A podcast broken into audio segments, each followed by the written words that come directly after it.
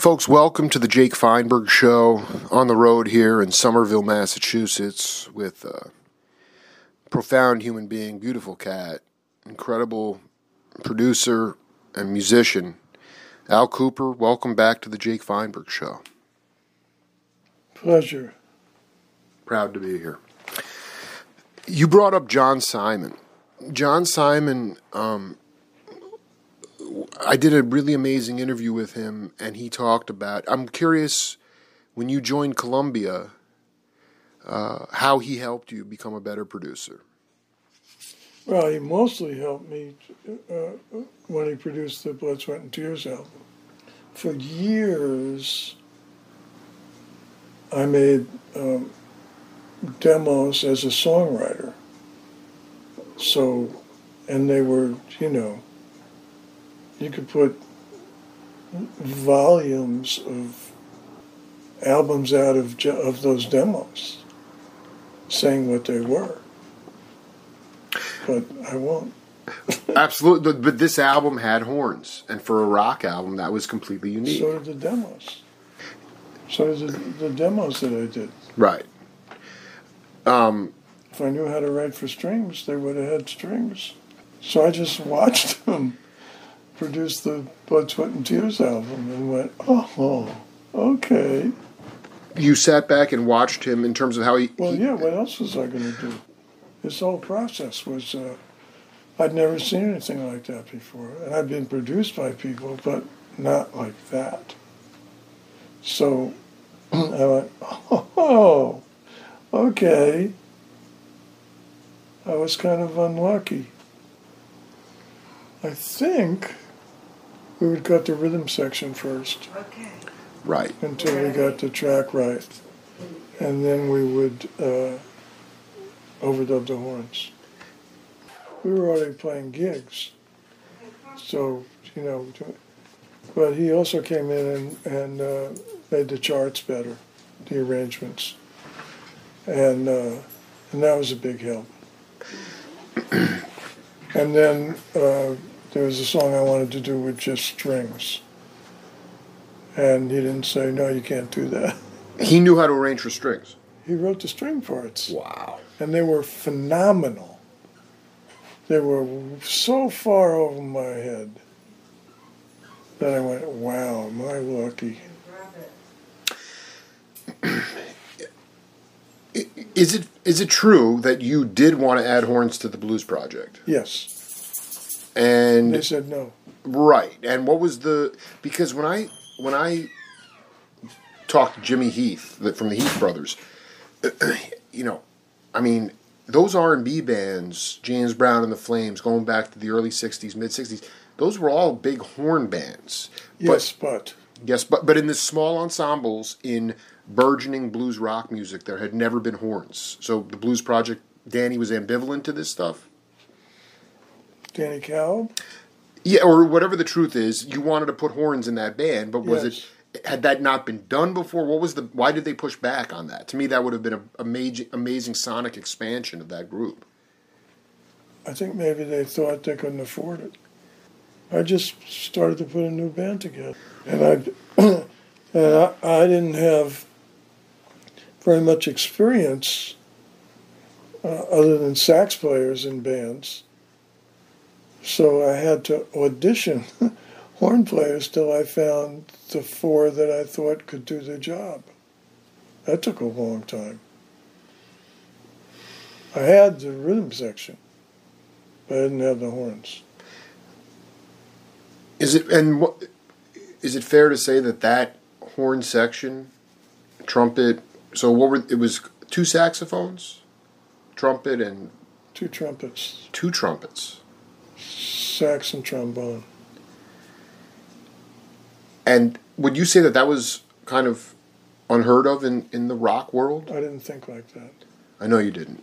But looking back, that is an iconic album and one of those things where it's like, regardless of the fallout from it, it remains a very sophisticated album and, it, uh, uh, according to the lore, somewhat of a forerunner. And I'm just, is it, was it because of the, that horn? I don't horn? think anyone had done that except for Chicago. Right. Although I don't know, Ch- Chicago Transit Authority. I don't know if their first album was birthed until s- after the Blood, Sweat, and Tears out. Was it before? so. Okay. You know, I, this is something I wanted to ask you about. You talked about being roommates in Nashville with Robbie Robertson. Yeah. When uh, did you first did when did you first meet the band? Good question. I can't remember off the top of my head. Let me ask you: Was it possibly when um, just listening to that interview with Harvey Brooks today? Bobby Gregg didn't want to leave his family in Philly. Bloomfield wanted to stay with Butterfield. This is for the Forest Hill gig. So who did who did who did Dylan get? He got Levon on drums and Robbie on guitar. Is it possible that was the first time you met them?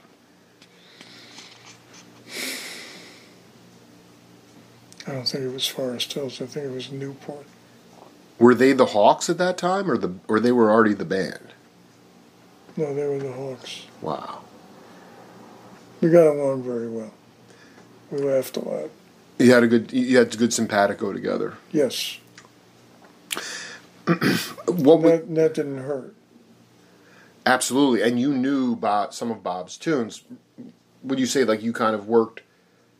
Um, can you just talk about you how you and him worked in the studios with those musicians because Bob wasn't really communicating verbally with them about it. You were able. I know you facilitated that. What was Well, Robbie's he, role? t- but he would teach me the songs, and I would teach him to the band.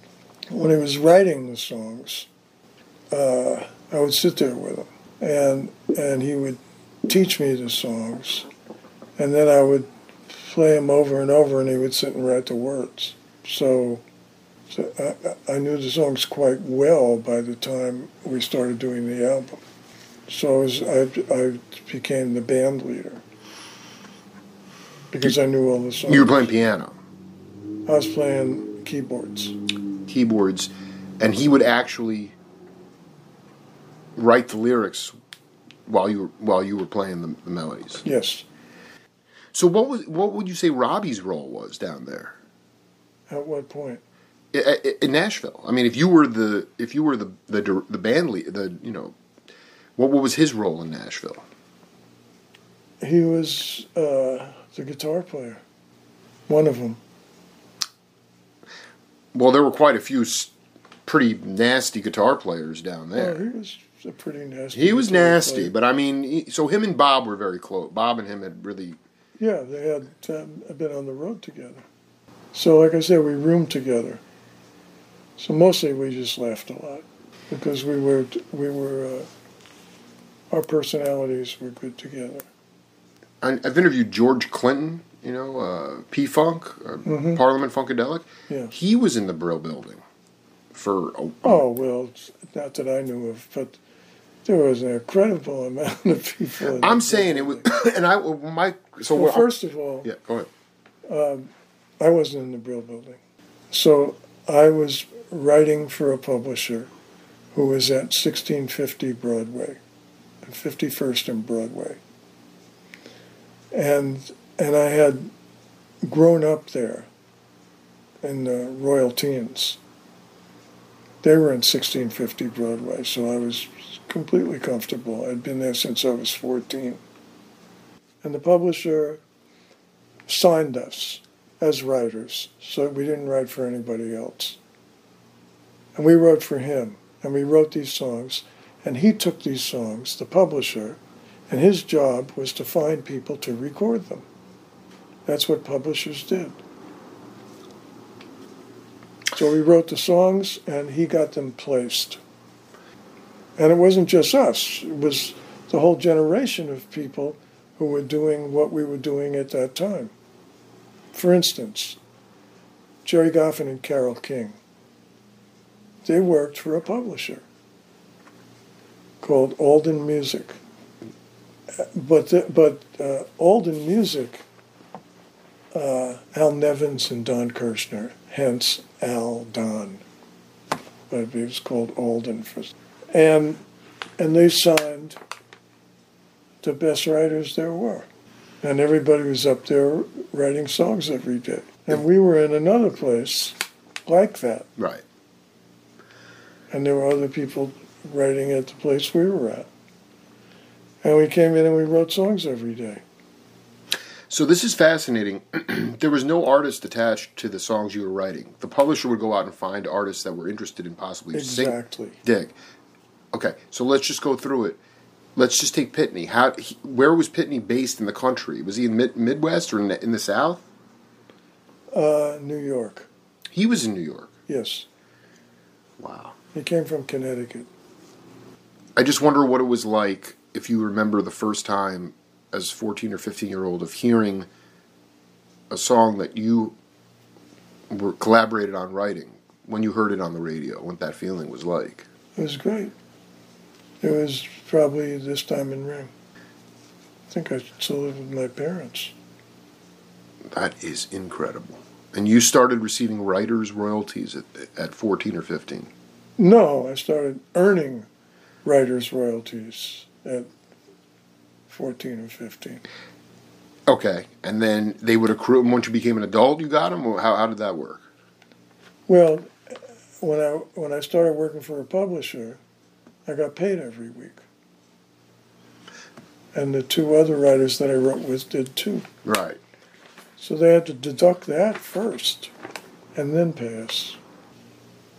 Did you ever get to see? Oh, he was long gone by then. Bird was, Bird was long gone, Yeah. but Birdland remained. Charlie Parker was before my time. So um, I, I didn't, uh, I wasn't influenced by or listened to much of him. Hank Crawford, on the other hand, was my hero on alto saxophone. Because he was with the Ray Charles groups, you got hip to him, or even just No, his solo had, he had his own albums. on Atlantic. Yeah, he was Yeah. he was pretty hip. You really got off on Hank. I, I love that. Oh yeah. He he pl- he played alto the way I, I, I love to hear alto played, and when I when I put horns bands together, th- I, I couldn't come up with anybody that played like that till um, uh, Blood, Sweat, and Tears. Freddie Lipsius. He could play like that, Lipsius could play like that. and he did. Do you remember how? Because you said that the recruitment of those horns took a minute. He went through quite a few people. Right. He did. Do you know how you got hip to Lipsius originally? I heard him play. Live or just or you brought or just he cut? Uh, I think I auditioned him. Wow. Also, uh, we got along very well, and so he was the first horn player I got, and then he brought in the other horn players. He knew the other horn players, so he brought in a succession of horn players till I liked them. I had no real experience with uh, horn players till then. I'd worked with horn players, but uh, guys that were uh, big guys in the studio, and they weren't going to play with any kid band. I mean, Hank was Hank was really his own. He was a, a band leader. Hank was playing with Ray Charles. Absolutely. I'm trying to like. I'm trying to think. I hired him for a session once. Picking the horn players for Blood, Sweat, and Tears,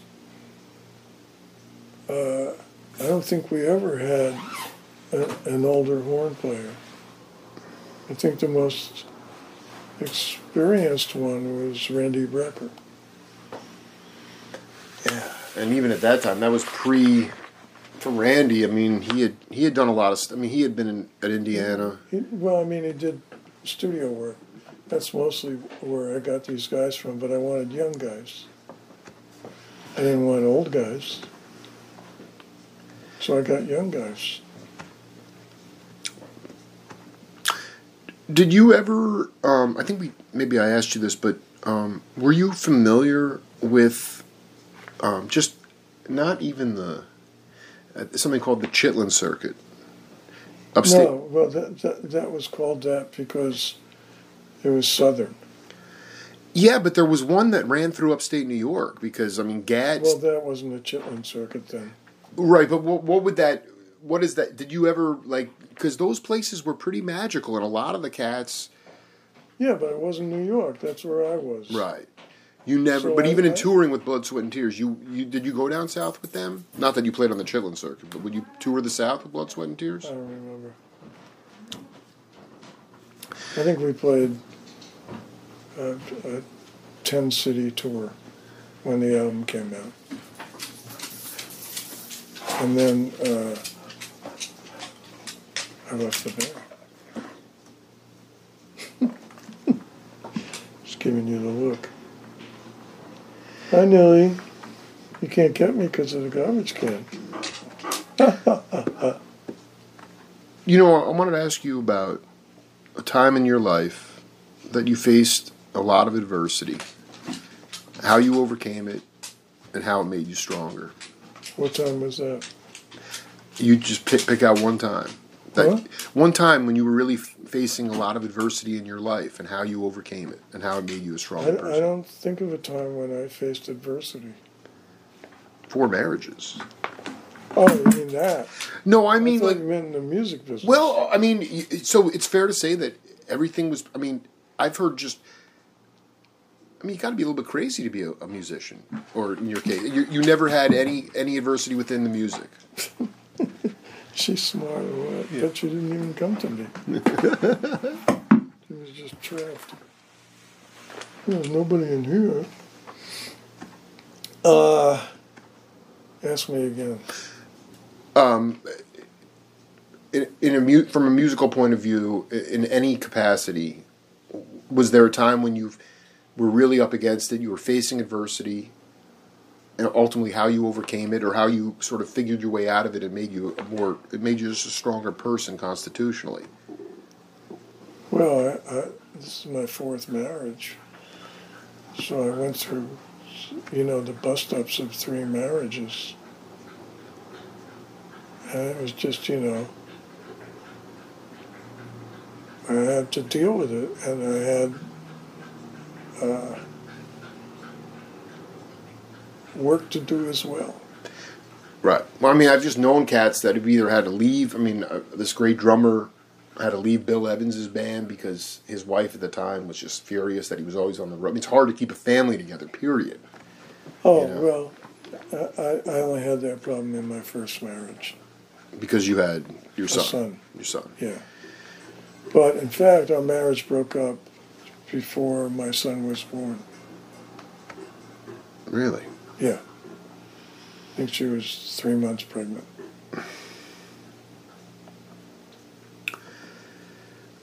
I'd And love that you. is, yeah. and that is my only child. And child. Right. And we're gonna. You gotta. You gotta give him a call and talk to him. You know, just hear his voice. You know, it's Yeah. important. Oh, yeah. Life is precarious and fleeting. No, I know You know. that. Yeah, I know, I know. Um, it's fascinating. There, the what are in your mind? What are the best? You can be very, you're a very humble person, but it's like, what are the qualities of leadership in the studio or on the bandstand that are most important in your mind? I see a lot of there's a lot of people. You have to know what you're doing. That's the most important thing. If you're in charge and you don't know what you're doing, then you're in a bad situation. So I try to avoid that. I guess what I'm saying is, what does it mean to know what you're doing? I mean, I mean, it, it's the idea of saying don't micromanage. Uh, let people come in and why you why did you hire them to be themselves? I'm just saying there's little subtle Well, techniques. you know, what I'm saying, you know what you're doing. You learn from experience. And every experience, you learn a yes or a no. You point to a specific example that you can, like, sort of personalize. Well, simply, if you hire a musician and he has uh, troubles outside the band, that's a no no. And as soon as you find that out, see you later. Right, right, right. Late to the gigs. Pro- But I didn't like. I I didn't enjoy being the leader in that respect. too much babysitting. Well, too much responsibility. So I did that once, and then I quit being in bands. You I quit. would, I would lead bands, but it would be under my name. It would be Al Kooper. Al Kooper, right. You're right? coming to see Al Kooper. And I had people in my band. And I'd introduce them, and I'd uh, pay them, and I'd teach them, and that was it. And they had to, they had to stay within the guidelines of not uh, if they had stuff outside that was detrimental, then you'd be they'd be replaced. Well, it had to be their priority. That's right. That's a good point. Yeah. If it wasn't, then I'd get somebody else. What about somebody? Did you ever come across someone who was just a savant and it was an integral part to a band, and yet they were strung out or late, and it was really you know you, you see this on sports teams sometimes where the guy is so talented and he's such Top sports teams, horn players. Was there somebody that was painful for you to have to let go because you they were really an asset to the band, but they were a total mess? I wouldn't name them. But that that that did come into the lexicon. That did happen. I'm sure it did. one thing I was hoping to listen to at some point uh, is the this this this session that is really this Frankie and Johnny session that you have on tape. That was a band. Now those guys, you must have been pretty tight with those guys. They were in my. They were my band. I'm not. Their names do not jump off the page to me. Well, they weren't famous. Absolutely, but I mean, when you say they were your band, They, how they, they were musicians I hired to back me up. in New York, I lived in New York. right? But But we ultimately, toured everywhere.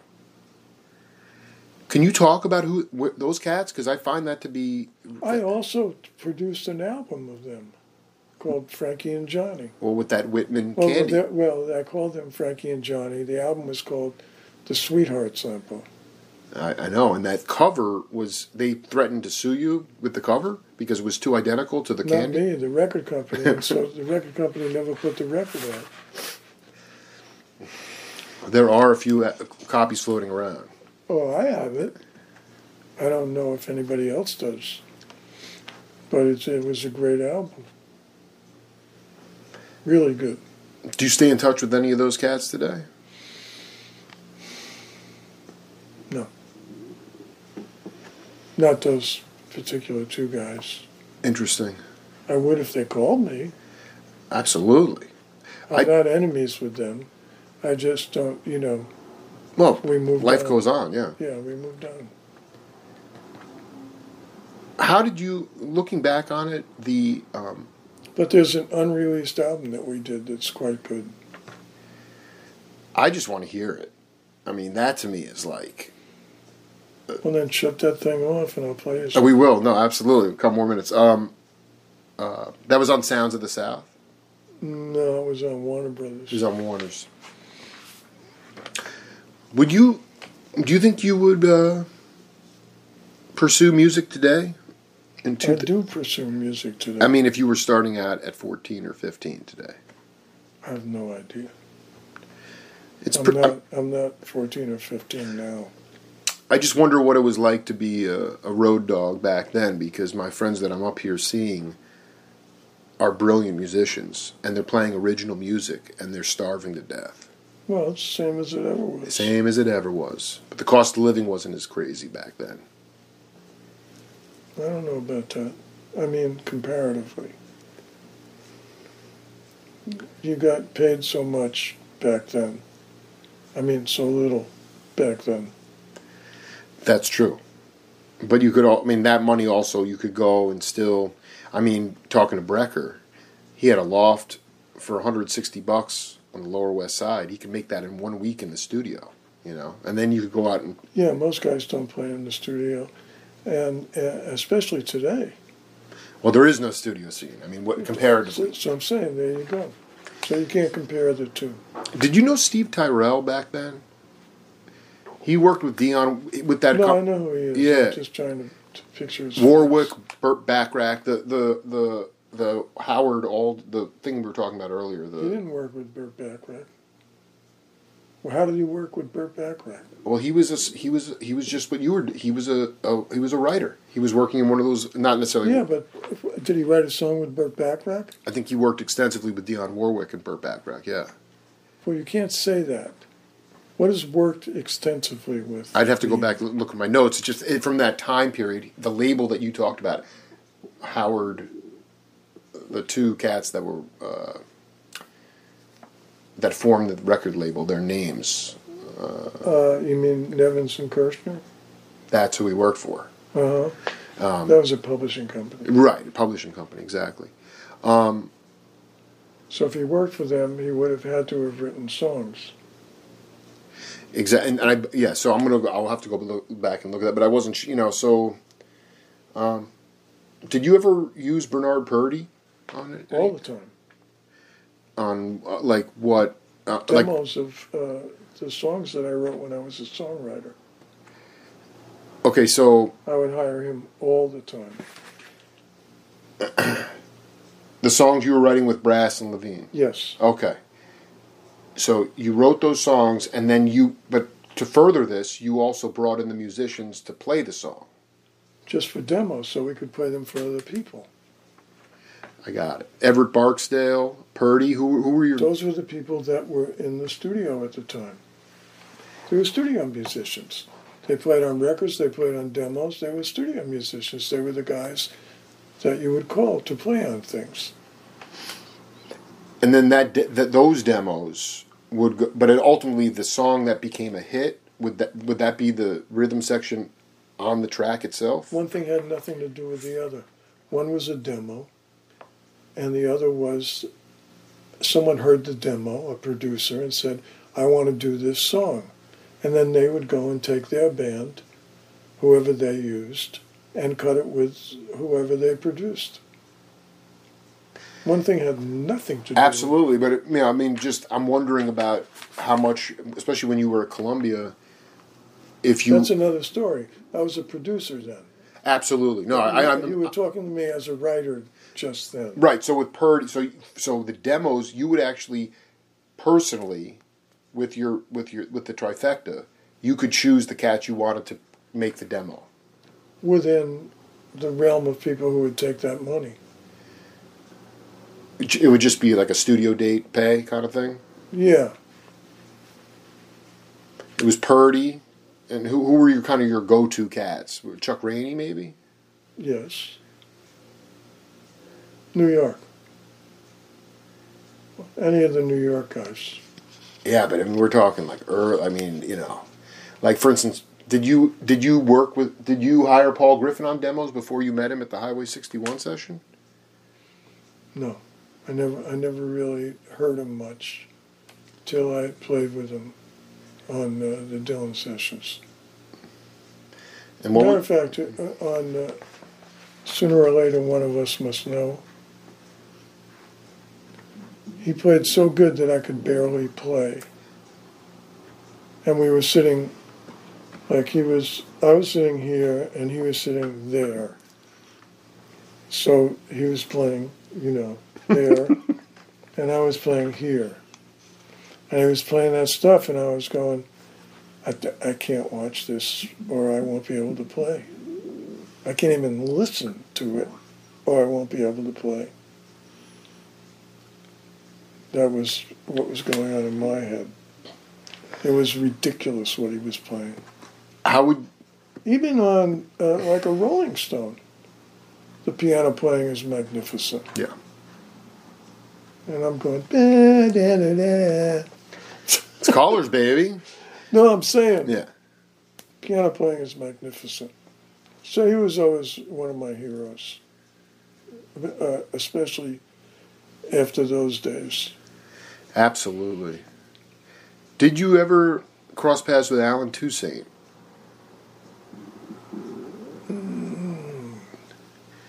Yeah, but I can't remember why or how. He had Sea-Saint Studios down. I- I know. Oh yeah, yeah, yeah. I No, I'm just curious. I mean, you, you, you know, you've been all, all over the country, you know, um, or at least in the, you know, going Nashville, Atlanta, Studio One, uh, all the Columbia stuff.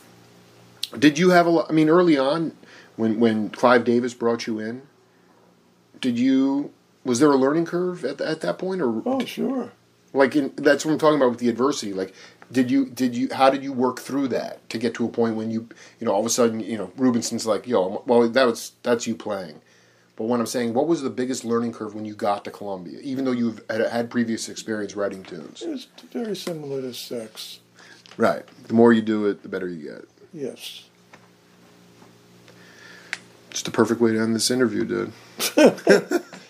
Looking forward to listening to Frankie and Johnny and uh, many more hangs with you, Brother Kooper. I, I have so much more work. How are you going to hear Frankie and Johnny? Are we going to stream it? Huh? Can we listen on the computer? Yeah. Yeah. I'm going to I'm going to stop the interview now. Okay. Thank you, sir. What am I doing? This is the Jake Feinberg Show. We'll see you later. Bye bye.